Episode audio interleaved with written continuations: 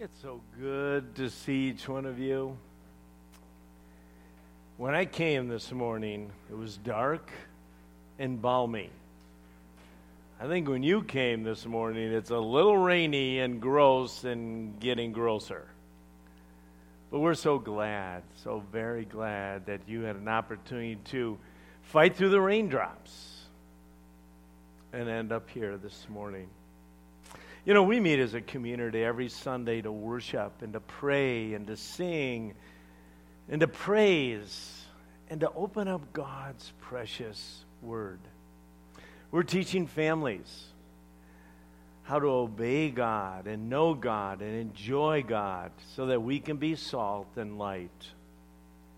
You know, we've been spending some time, if you're newer to our fellowship, in the Gospel of John actually just spending time with Jesus. This feisty apostle shared his perspective near the end of his life. Might have been even the last thing he ever wrote. But he had an agenda. He was absolutely in love with Jesus. He was transformed by spending time with Jesus. And we find out at the end of this book that he wrote this so that everyone may continue to believe that Jesus is the Messiah, the Son of God, and that by believing in him, you will have life. It's found all the way through the 21 chapters, and we're going to actually see it again today. But each week we meet, we open up the Word, and we watch Jesus. We learn from Jesus. Last week, we saw a rather religious person. He had his act totally together. His name was Nicodemus. And he met Jesus at night. And he met Jesus at night probably for a few different reasons. But the biggest reason probably was he just wasn't sure about Jesus. He needed to find out about Jesus, and Jesus gave him this advice saying, You know what? You're, not looking for life in the right place. For God sent his Son to die on the cross, to pay all of our debt, so that each one of us might have a relationship with the Almighty God. Says, You're going to find life in me. You're going to find life in the resurrected Jesus. Well, today we hang out with Christ again. And perhaps one of the most irreligious people on the planet. A gal so far from God. But we're going to find out a person that Jesus deeply cared about. In fact, if I could just paint a quick picture we all know about the prejudices in our society. We all know there's racial tension at times all over our world. We do. That's part of our lives. Well, we're, what we're going to find out today is that Jesus loves to break through all the cultural norms because he is so amazingly in love with us. We'll never, ever, ever, ever understand it. And so he breaks some heavy, well, prejudice, racial prejudice. And then he breaks, well, some social prejudice, as we're going to find out. And this lady responds in an unbelievable way. I think you're going to leave here just excited. Um, any great teacher knows there are three parts to learning there's theory, practice, and inspiration. Now, the method and the order can differ, but if these three parts are not part of the lesson, I know we have some teachers in here, so maybe we'll have some deep debate sometime. But I do believe that if these three aren't present, learning doesn't happen. It just doesn't.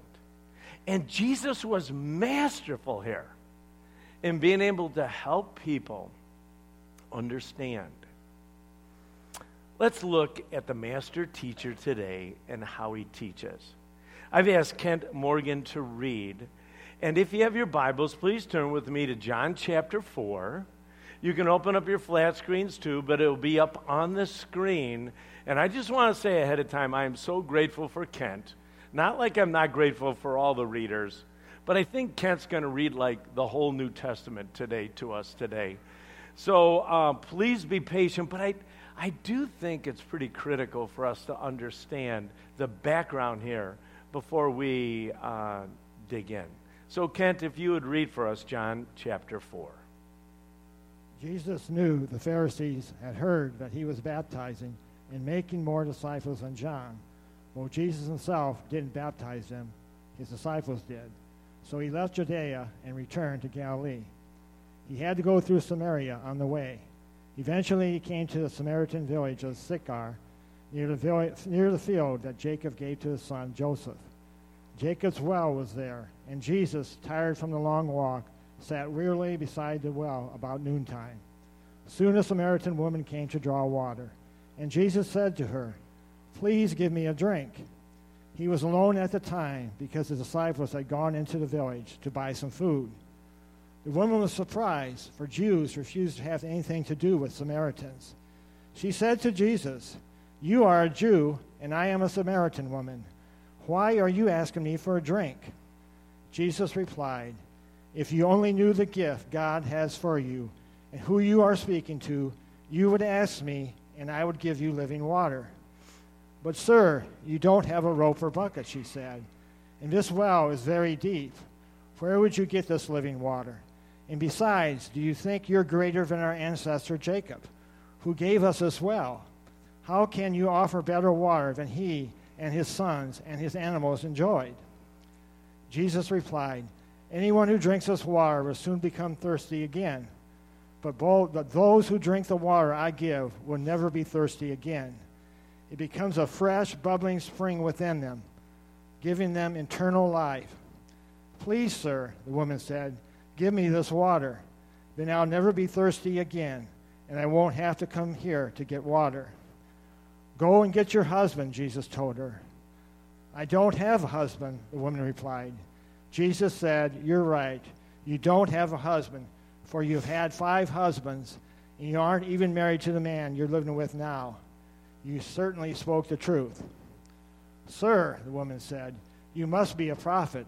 So tell me, why is it that you Jews insist that Jerusalem is the only place of worship, while we Samaritans claim it is here at Mount Gerizim, where our ancestors worshipped.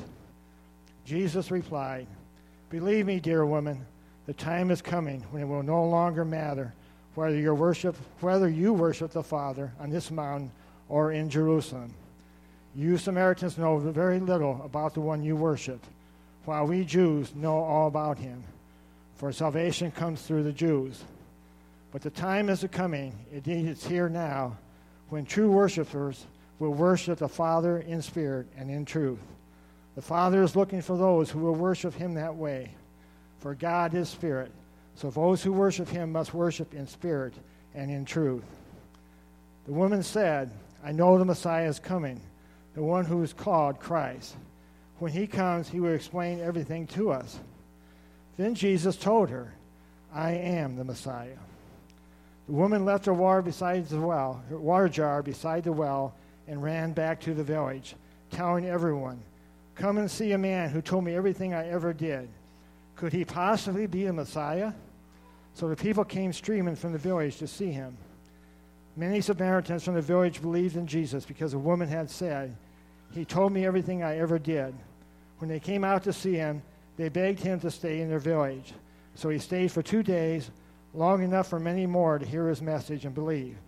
Then they said to the woman, now we believe, not just because of what you told us, but because we have heard him ourselves. Now we know that he is indeed the Savior of the world. Thank you, Kent. Let's pray. Father, this is an amazing story. It's a story that happened early in your ministry.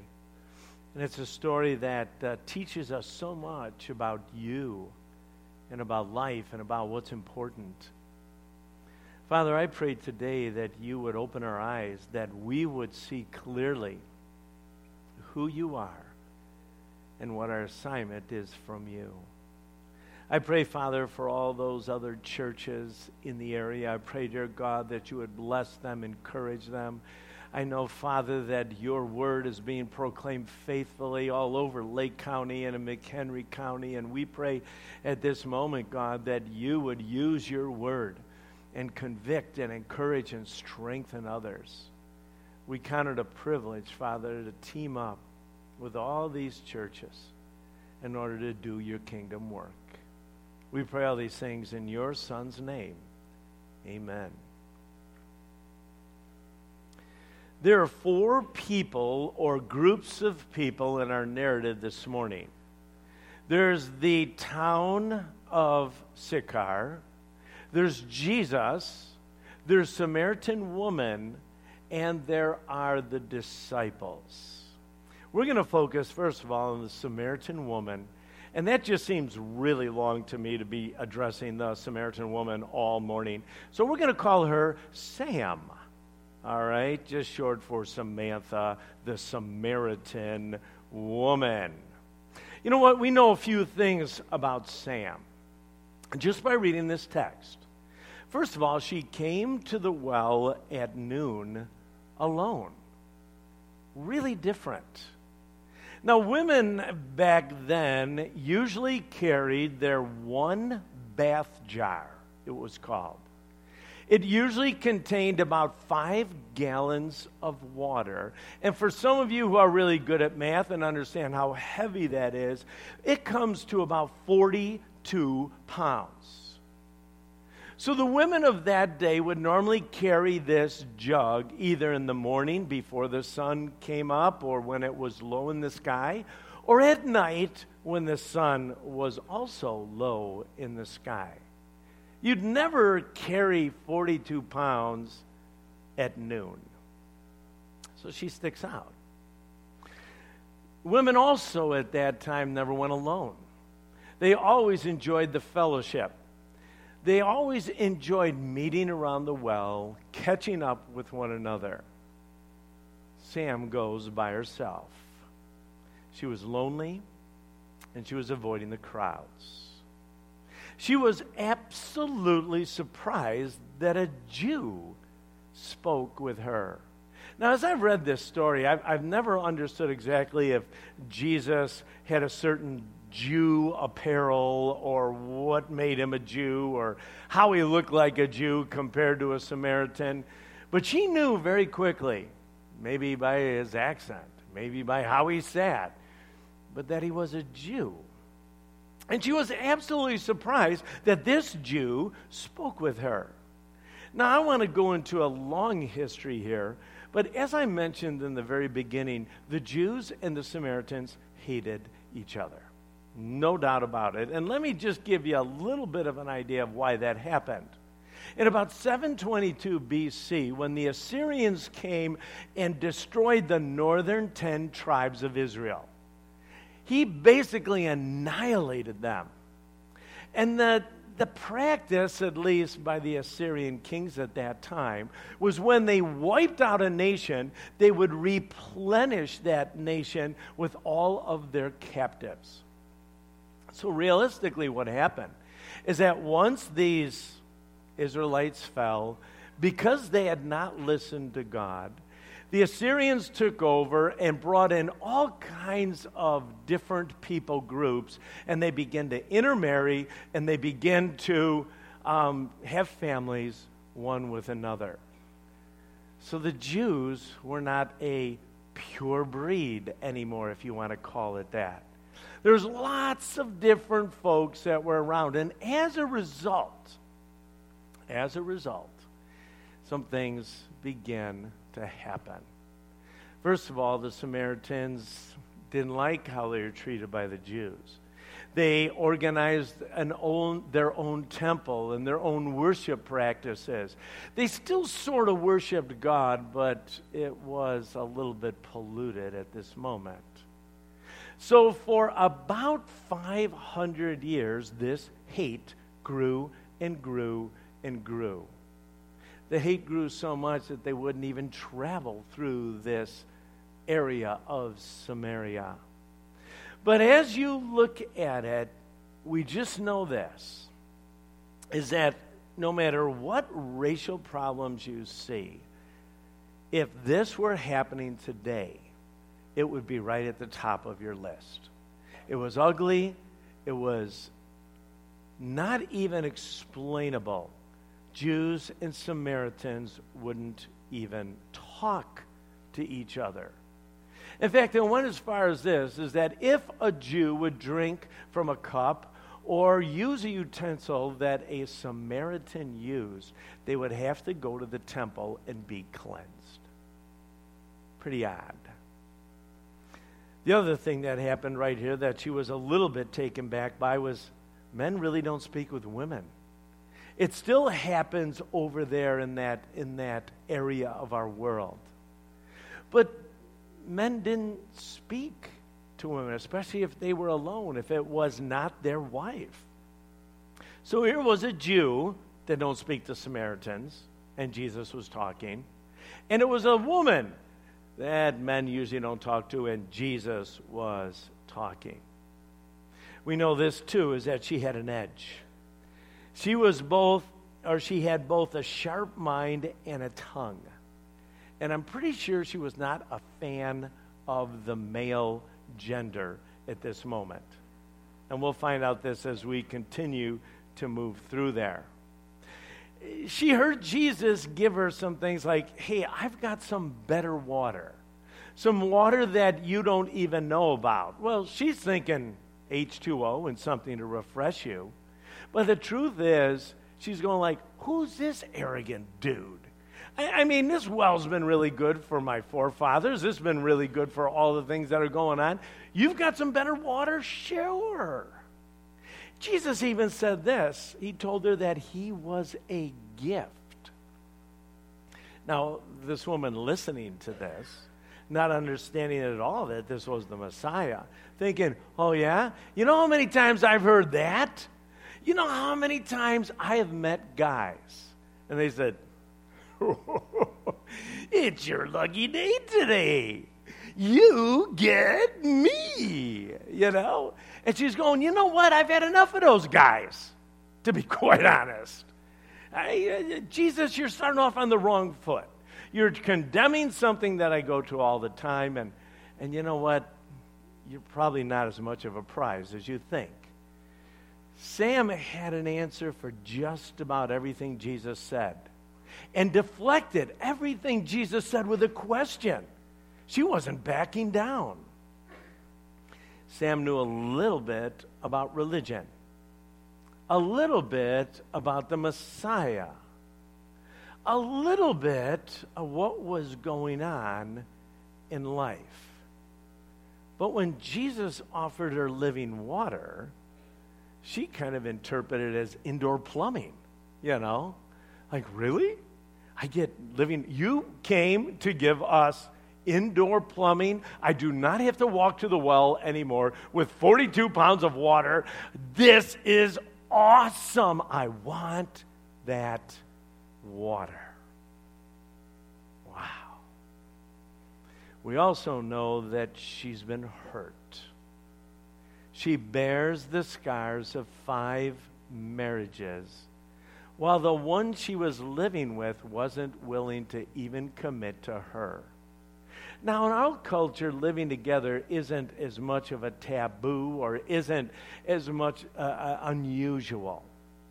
We know what the scriptures say about that, and it's very clear that, well, you need to be married in order to live together. But what happened here is that you got to remember that back in this culture, um, women didn't have a whole lot of rights. And it was really important that they were cared for and taken care of. And if they weren't married, all right, they were basically a burden to our culture or to their society. And so if you look at this, we recognize that, wow, she's living on the edge. Now, some of you, if you've heard this story before, and say, okay, Rick, let's just talk about all. I'm, I'm going to ask you to step back just a little bit. And I share this with people who I have the privilege of counseling them before they get married. I start off something like this. I said, Do you know that there isn't one person that's ever sat in my office that said, You know what? I'm just going to get married for about a year, and after that, I'm pretty sure it's not going to work out. So why don't you just give me a few bits of advice? We'll get through the first year and we'll be done. Not one time, folks, has that ever happened. Everybody that walks into the office says, Ah, marriage. Oh, and there's little harps that play. Did you know that? Little harps and and and and and and sometimes they just kind of look each other and drool. No, no, but but it's just like I love this person so so very much.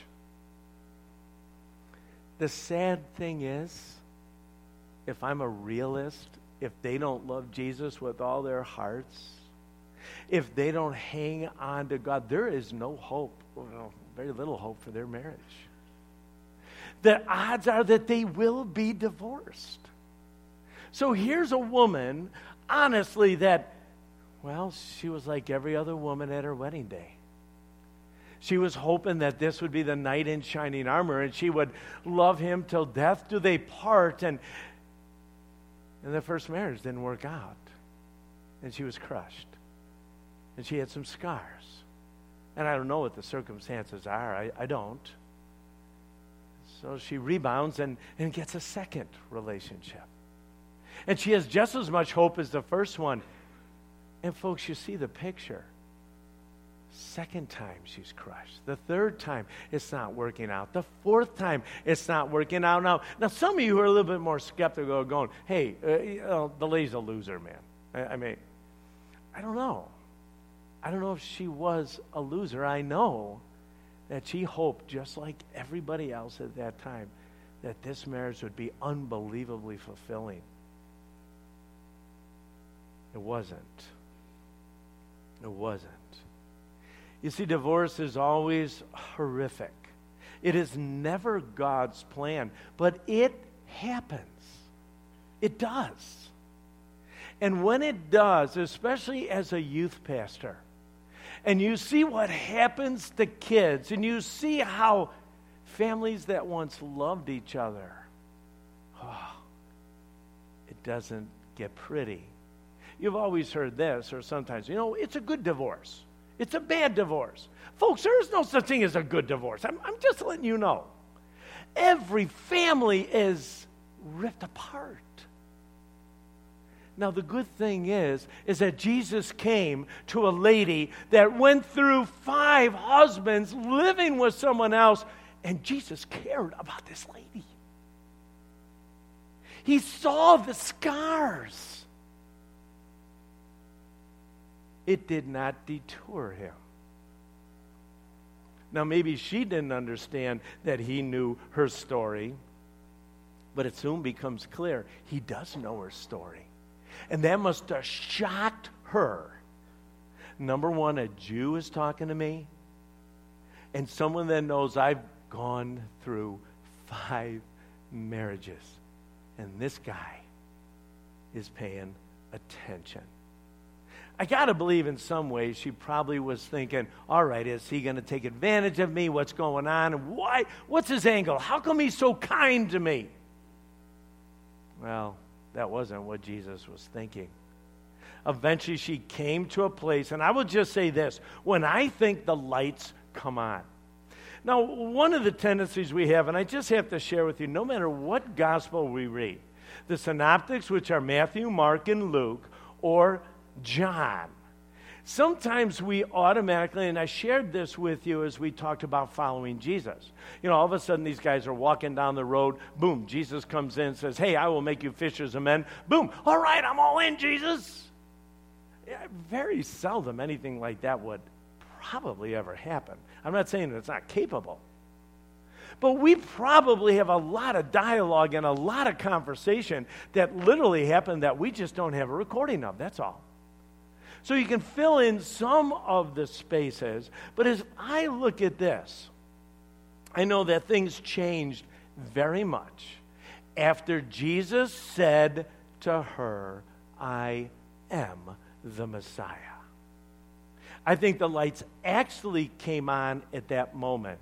I think all the things that Jesus was talking about, including the living water, all of a sudden made sense. And, you know, you look at this and they go, well, maybe this lady was dense. No, no you see, sin has a tendency to blind us. Living apart from God has a tendency for us to, to take the culture, hook, line, and sinker. And sometimes it takes a little bit of extraordinary love to break through some of those scars that each one of us have, if you think of it that way. But what happened here? If you remember, even back in Luke chapter 24, remember there were some guys after the resurrection that were walking down the road with Jesus on the way to Emmaus. And they're trying to convince Jesus and tell um, or these men are trying to tell Jesus all about Jesus. And all of a sudden, Jesus begins explaining Scripture to them. And their eyes open. They go, Oh, oh, I get it now. Somehow I didn't get it, but, but now I get it. And I think this is where the Samaritan woman's at where Sam's at. She's hearing this conversation. He's spending all this time with her. And finally, he says, I am the Messiah. The Messiah is the Savior, is the rescuer. It's the person that came, sent by God, so that you might have a life that's restored. I am the Messiah. I'm the one that you're coming to, that need to come to, because you're never going to get living water without me. Jesus says. Whoa. At this moment, the scriptures just say she leaves her pot and runs back to town. Now, no one in their right mind would leave their tool of the trade. She needs this every single day. She is so beside herself. She is so excited. She can hardly think straight. Something has happened. She has recognized that this is the Messiah. This is the one who gives living water. And she runs back to town. Now, I just got to say this is that just like there's other parts in Scripture that we probably don't have the full record, and nowhere does it say in the scriptures that she came to faith. But her life was so radically different when she went back to Sychar that something had to change. Something was so very, very different. And I think she came to faith here. I also think once she came to faith and once God, or she recognized that this was the Messiah, I think Jesus gave her some more words of advice hey, you know what? When you go back to your hometown, they're not going to believe you. Why don't you share this? Or why don't you share the story? Or why don't you let them know how you're thinking differently now? And so I think Jesus actually prepped Sam. And then we know this is that she goes back to the town, she runs back to the town, and she says this to all the people she comes in contact with Come and see. Now, honestly, if you haven't been part of our whole John study, you may not get the significance here. But back in John chapter 1, that's basically what Jesus did all the time and what his disciples said. Hey, come on out and hang out with me. Come on out and see who I am. Come on out because if you come and see, your life's going to be different. You're going to understand what this living water is. You're going to understand that I have abundant life to be able to give to you and eternal life later. Wow we get this little thing hey, come and see. Hey, this guy told me everything about my past even if she had just said that. Everyone in that city knew her past. This wasn't like living in a you know, metropolitan area with 9 million people that you could get lost. It's a little town. Everyone knew Sam. Everyone knew her problems, and everyone probably knew her five former husbands. She comes back absolutely lit up. I'm different. I met the man Jesus. He is the Messiah. And the whole town comes out. People come streaming. That's what we know about Sam right now. Now, what about Jesus? Jesus, few things that we recognize about him right now. First of all, he really is a guy.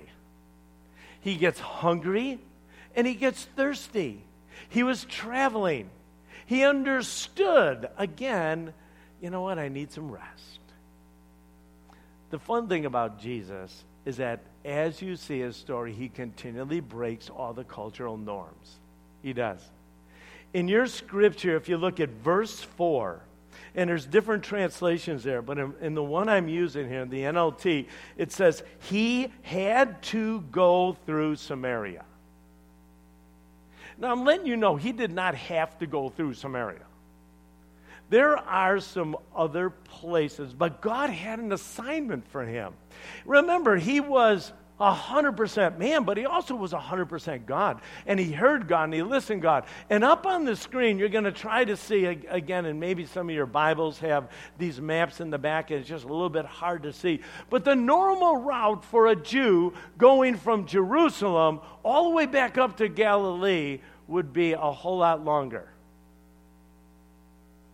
Jesus said, No, I'm going to go through an area that is hated by the Jews.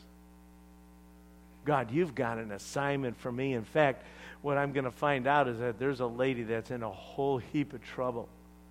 And I'm going to get to go and love her and offer her living water.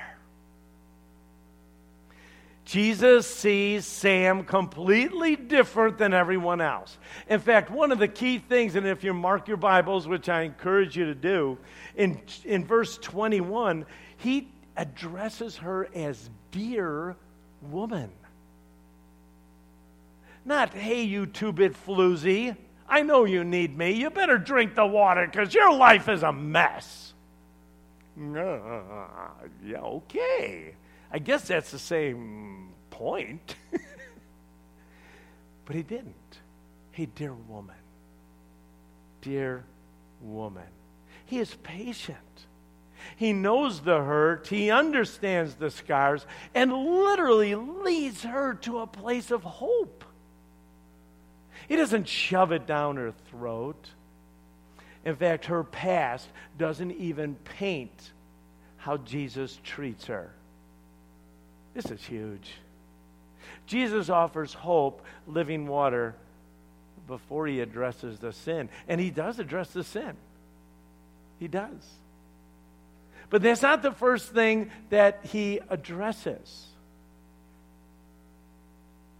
You see, Jesus knew that the Jews had been rejecting living water for quite some time. The prophet Jeremiah writes this in Jeremiah 2:13. For my people have done two evil things. Now remember, I don't want to go too crazy about Jeremiah. Jeremiah was a prophet.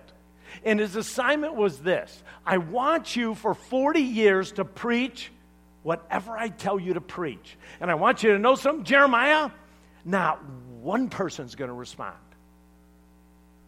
Hey, I want to sign up for that. Don't you? How cool is that?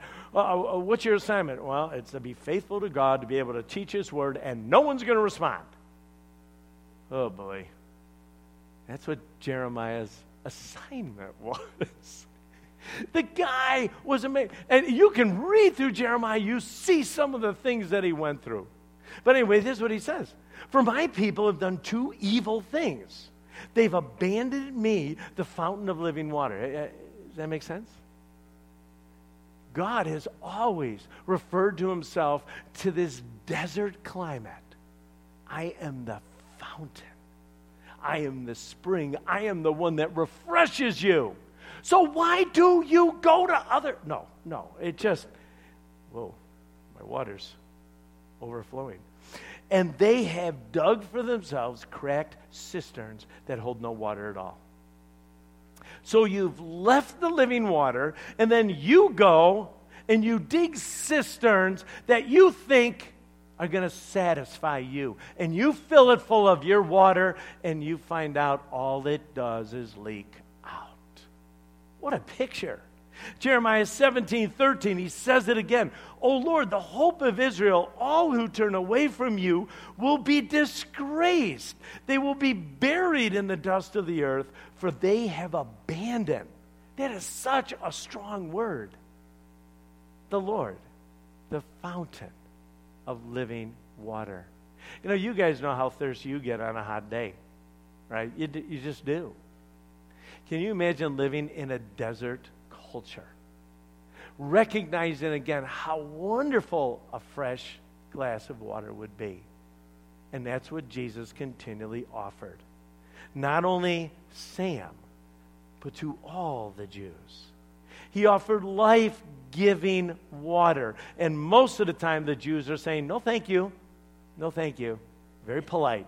No, thank you. I want to live my own way.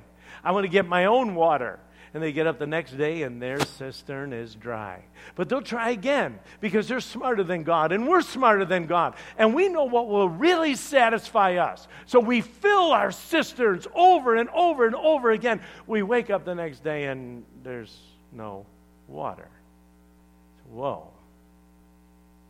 Jesus is offering living water to Sam a relationship with Jesus that satisfies your soul, that gives you a purpose and a hope. It lasts forever. Sam then says, I want that water. I want that water. And actually, every one of us are made wanting that water. Jesus then tenderly addresses the sin in her life. He doesn't use a hammer here.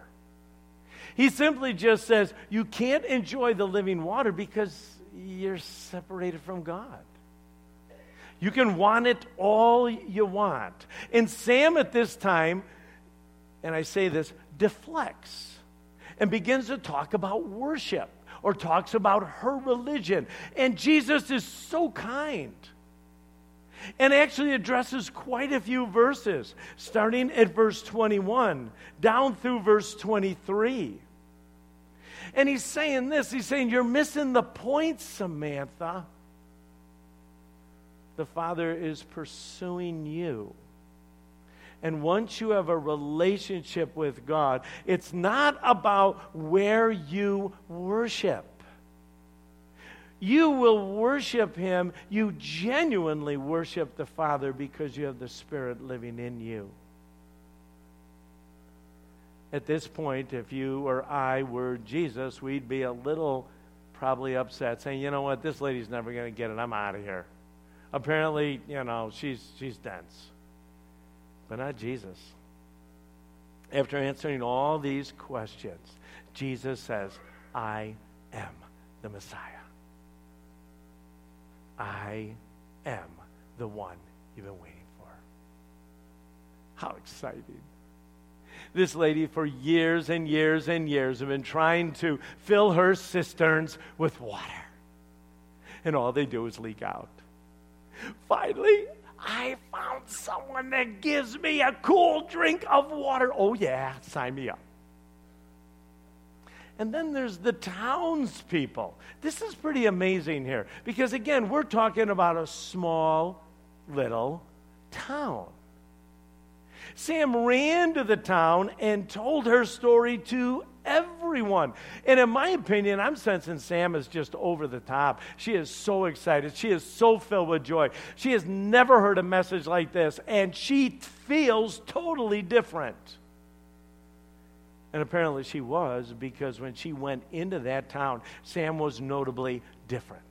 The transformation was amazing. Maybe it was just a smile. Maybe her eyes began to dance. Maybe instead of all the sin and the pain and the scars that just was a burden for her, she was just upbeat and grateful. And people saw it. Now, if you really look at this, I would say Sam is probably one of the most unlikely candidates for change.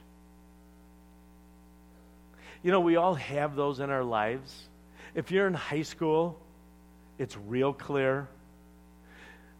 But as you get older, There are certain people that say, oh, you know what, there's no hope. No hope. No hope for that person. No hope for that. He's way too far gone. He is such a jerk. She is, and we use the adjectives. But people believed in Jesus because of this most unlikely candidate came to Jesus and told her story of change. Her message was simple come and see. Could this possibly be the Messiah? He's told me everything I did, and in spite of my past, He cares, He loves, and He offered me living water, and I took it. And the village people,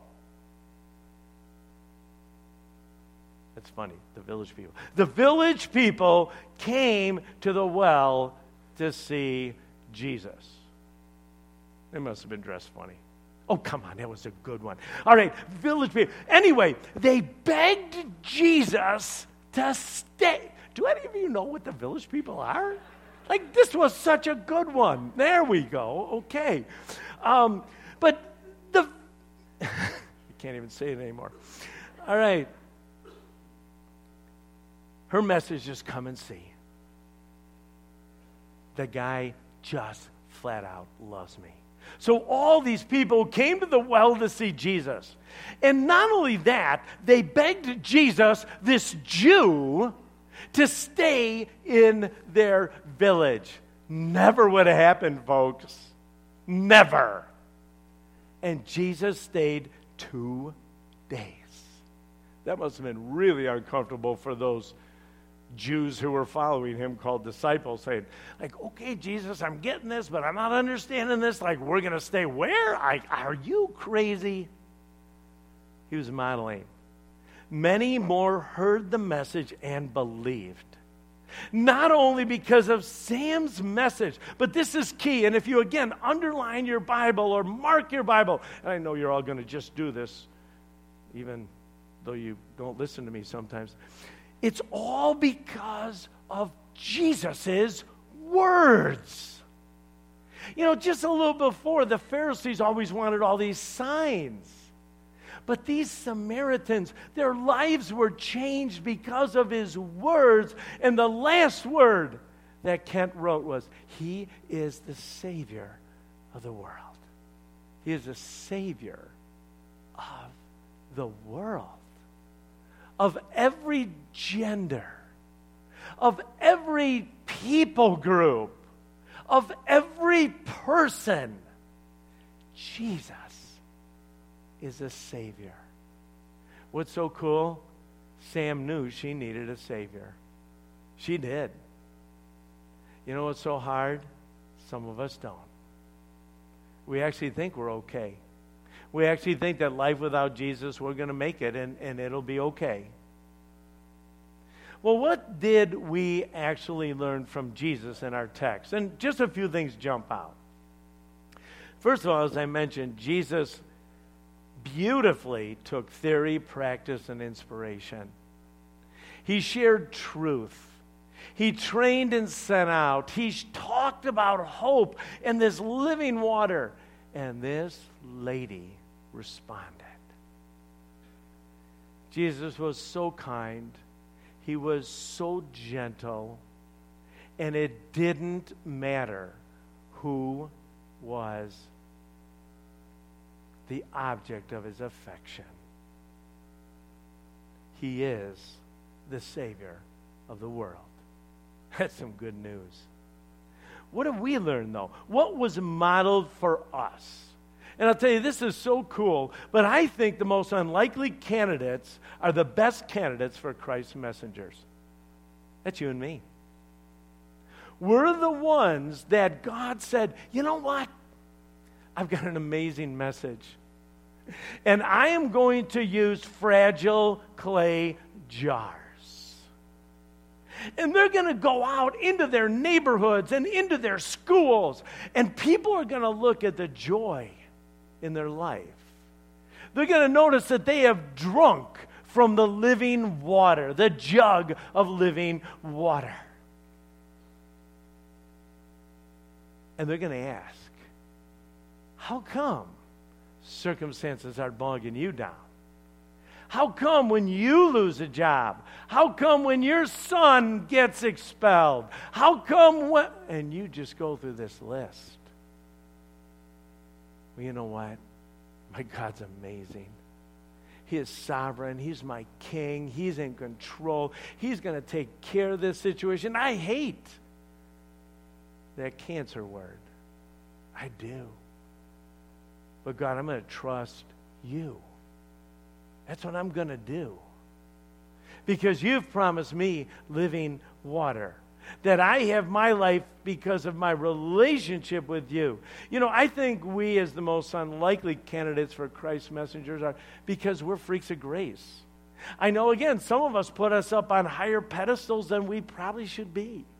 But every one of us were born sinful and separated from God. And one day our eyes were opened and we were able to drink from God's gracious gift of life. We can't make people drink, but we can certainly point to Jesus. You see, Sam, the Apostle Paul, who actually called himself the greatest of all sinners, so he's way worse than you guys and me.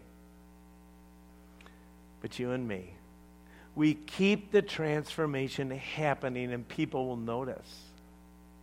Over and over and over again, I hear very hard situations you guys are living in. Sometimes you're in a household where a spouse doesn't know you, doesn't know the Lord. Sometimes you're in a class. Sometimes you're in a work environment. And it's hard. But we are all freaks of grace. We are spending time with our Lord, and He is chipping away the anger that, well, we normally should have. And He's chipping away and allowing us to love people, well, that look different than us, that act different than us, that have less money in the bank or more money in the bank than us. All of us, we all have our tendencies and put people in boxes and don't want to get involved in their lives. But God's given us an assignment. Because there is no one like Jesus. Let me say it a different way. There is no one like Jesus. No one. No one. That's why we adore him. That's why we worship him. That's why we bow down to him. That's why we raise our hands up to him. That's why we submit to him. He pursues the stained and the scarred along with the shiny and the people that look so good on the outside because all of them without Jesus need living water. He meets them in their pain and offers them hope and living water. We have quite the assignment. I'm going to pray in just a moment, but, but let me share with you this. If some of you were really, really, really sharp, you notice I skipped some verses in, in John 4. And honestly, I wrestled this week and I couldn't cover it all. And these are some good verses. So, in two weeks, next week, my daughter and I are going to be up at Silver Birch, and we have the opportunity to be speaking at a at a mother daughter mother, funny, uh, father daughter retreat, father daughter. Okay, um, and and we're going to be up up north uh, next weekend. But the following weekend, I'll be back in the pulpit, and we're going to open our text back to John chapter 4 here and learn some more about, wow, how amazing Jesus is. Let's pray. Father, we thank you for your scripture. We thank you for how you modeled to each one of us what's important in life. I am so grateful, God, that you offered me living water. Lord, as I look back, there are so many tantrums of selfishness in my life. Uh, I was so self focused and so enamored with me that I didn't see you very clearly and understand all that you offered. But God, I thank you for your patience and your kindness and your relentless love for me. And I thank you, dear God, that you didn't quit because my life's different. And Lord, I know that there are a plethora of people that have that same story, that have come to you so thirsty, and you've given them living water. Will we learn from you how to respond to people? And would we be really, really good at pointing people to you? We love you in your name. Amen.